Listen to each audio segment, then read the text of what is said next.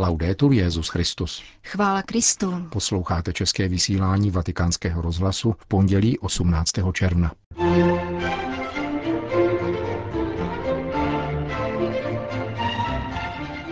Všechny diktatury začínají šířením pomluv, kázal papež František při raním v kapli domu svaté Marty. Ve čtvrtek se římský biskup vydá do sídla Světové rady církví v Ženevě. To jsou hlavní témata našeho dnešního pořadu, kterým provázejí Jana Gruberová a Milan Glázer. Zprávy vatikánského rozhlasu. Vatikán. Destrukce institucí nebo lidí začíná jejich pomlouváním. Fenomén pomlouvačné komunikace analyzoval a pranířoval papež František při ranní bohoslužbě v kapli domu svaté Marty. Podnětem mu bylo čtení z první knihy královské, jež podává příběh o Nábotově vinici. Král Achab zatoužil po vinici svého souseda a chtěl ji od něho odkoupit. Nábot mu však svoje dědictví po předcích odmítl prodat. Achab, jenž byl vrtošivý jako dítě, se proto rozmrzel, komentoval svatý otec. Ale na radu svojí kruté manželky Jezábel falešně obvinil nábota a nechal jej odsoudit k smrti, aby se jeho vinice mohl zmocnit. Nábot, dodal papež, je tedy mučedníkem věrnosti vůči dědictví po předcích. A to sahalo mnohem dál než k vinici samotné. Šlo o dědictví srdce. Příběh o Nábotovi je paradigmatem příběhu Ježíšova, Štěpánova a všech mučedníků, pokračoval papež. Všichni byli totiž odsouzeni podle téhož pomlouvačného scénáře. Je však také paradigmatem způsobu jednání mnohých lidí, mnohých státních či vládních představitelů. Začne se lží a jakmile je dotyčný člověk očerněn, je postaven před soud a odsouzen. Také dnes se v mnoha zemích používá tato metoda. Ničí se svobodná komunikace, poznamenal papež František. Per esempio, pensiamo, c'è una legge Vezměme příklad. Existuje nějaký zákon týkající se médií a komunikace. Ten je zrušen a veškerý komunikační aparát se svěří nějaké firmě, společnosti, která očerňuje, pomlouvá a oslabuje demokratický život. Potom přijdou soudci, aby tyto oslabené instituce a zničené lidi odsoudili a nastupuje diktatura. Všechny diktatury tak začínaly. Padělali komunikaci, aby ji dali do rukou člověku bez skrupulí, vládě, která nemá skrupule.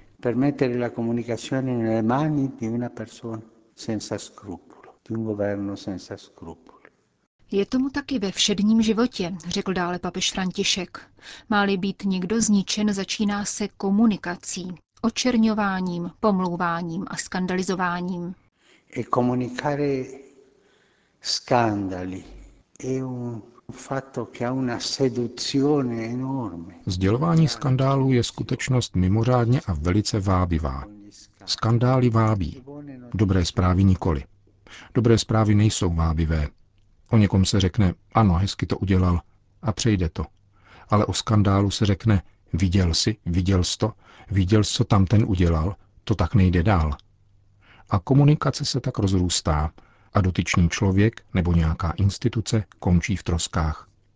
Nejsou nakonec souzení lidé, níbrž trosky lidí či institucí, protože se nemohou bránit.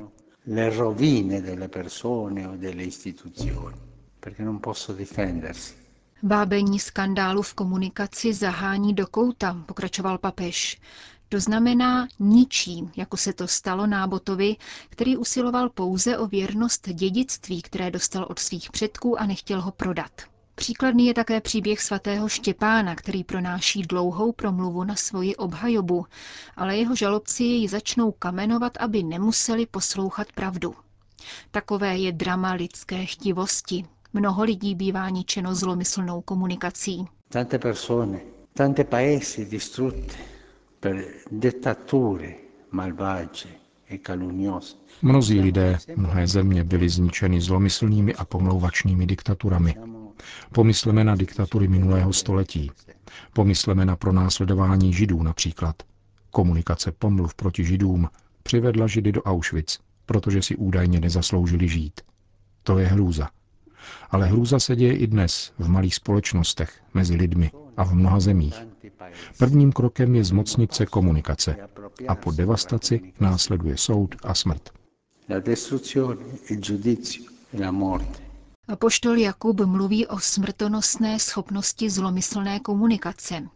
Promysleme proto znovu příběh o nábotovi z první knihy královské a vzpomeňme na spousty lidí a zemí zničených tolikerými diktaturami v bílých rukavičkách.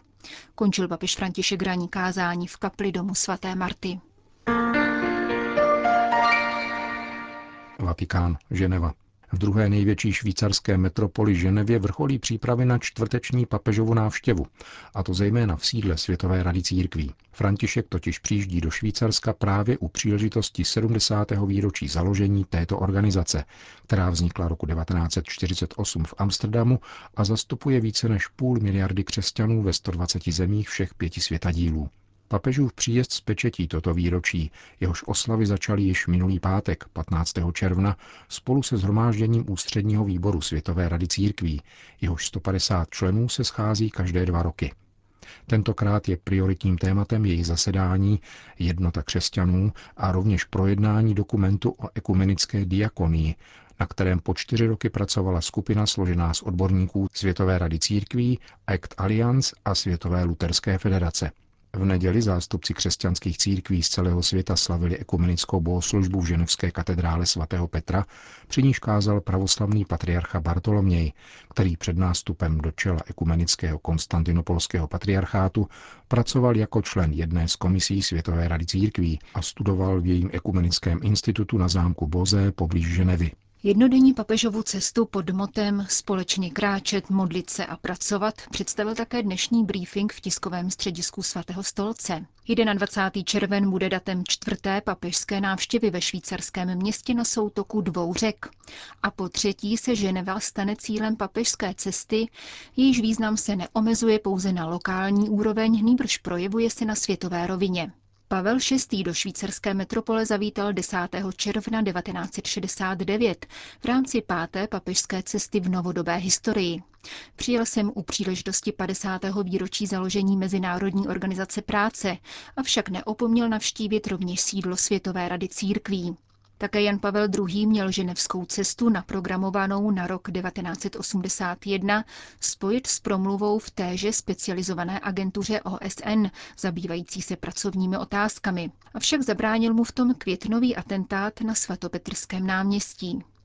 Do Ženevy se vydal následujícího roku, aby se setkal s výborem Červeného kříže, zaměstnanci Evropské organizace pro jaderný výzkum a představiteli mezinárodních katolických organizací. Druhou cestu do Ženevy o dva roky později věnoval návštěvě Světové rady církví a Ekumenického institutu v Boze.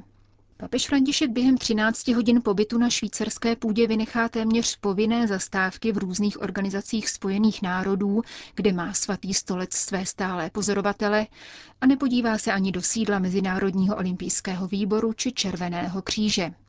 Svou cestu totiž označil za ekumenickou pouť, potvrzuje pro naše mikrofony někdejší mluvčí švýcarského episkopátu Mario Galgano.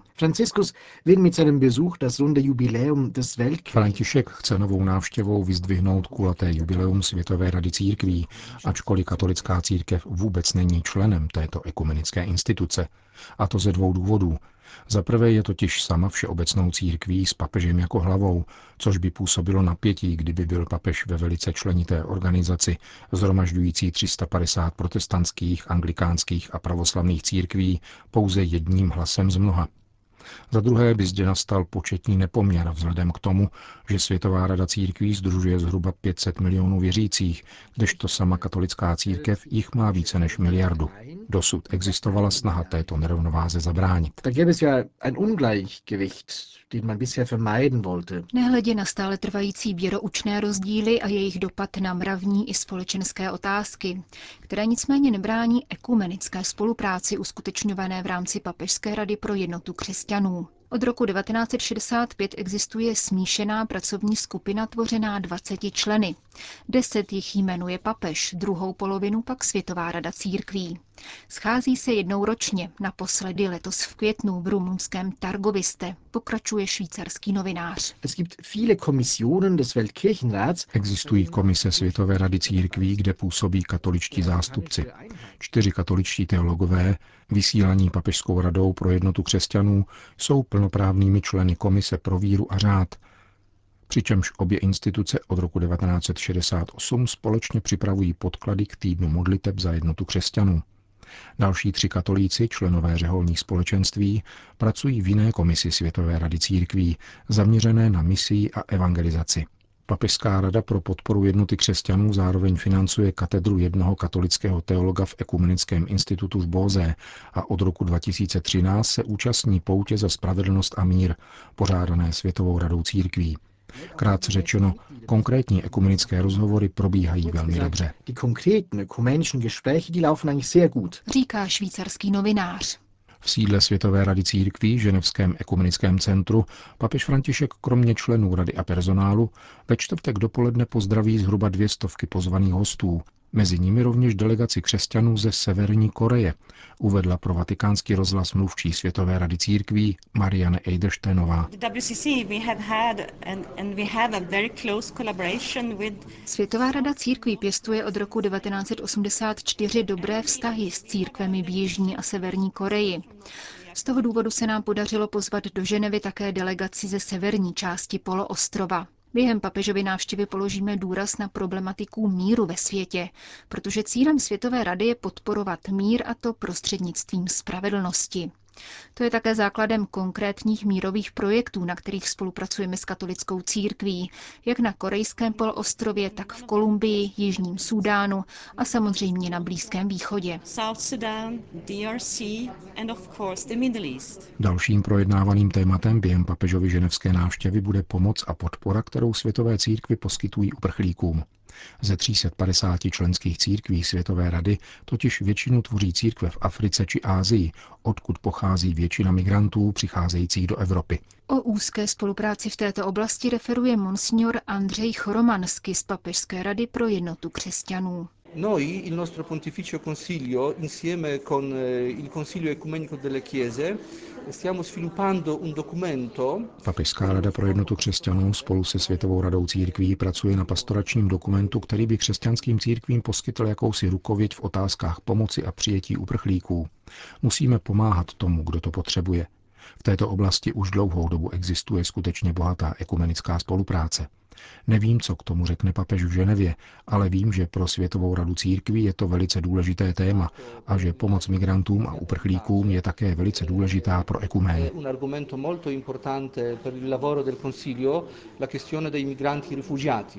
Každá papežská cesta zahrnuje také setkání s místním katolickým společenstvím.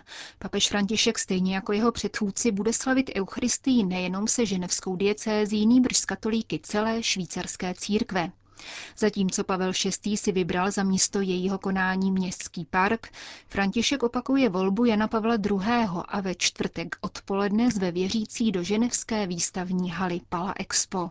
Erwartet werden da mindestens 40.000 Katholiken aus der ganzen Schweiz und sogar aus dem benachbarten Frankreich. Očekává se nejméně 40 tisíc katolíků z celého Švýcarska a sousední Francie. Tisíce z nich budou sledovat mši svatou na velkoplošných obrazovkách umístěných v okolí výstavní haly. Papežská bohoslužba v Ženevě není vůbec nic samozřejmého, protože město je považováno za kolébku kalvinismu a do 80. let tu zástupci katolické církve nebyli příliš žádoucí. Také zde se tedy ukazuje, nakolik ekuména pokročila. Náboženské války jsou dnes v Evropě nemyslitelné a naštěstí také nemožné. Undenkbar zum Glück. Und auch unmöglich, muss man hinzufügen. Uzavírá novinář Mario Galgano.